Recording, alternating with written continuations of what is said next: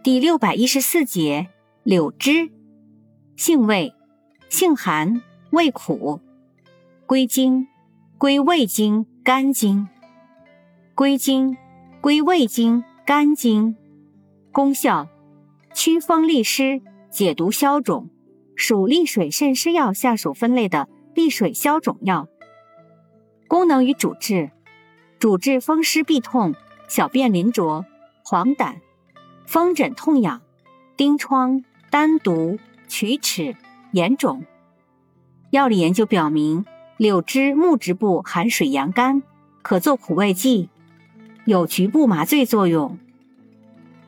用法用量：内服煎汤，十五至三十克；外用适量，煎水含漱或熏洗。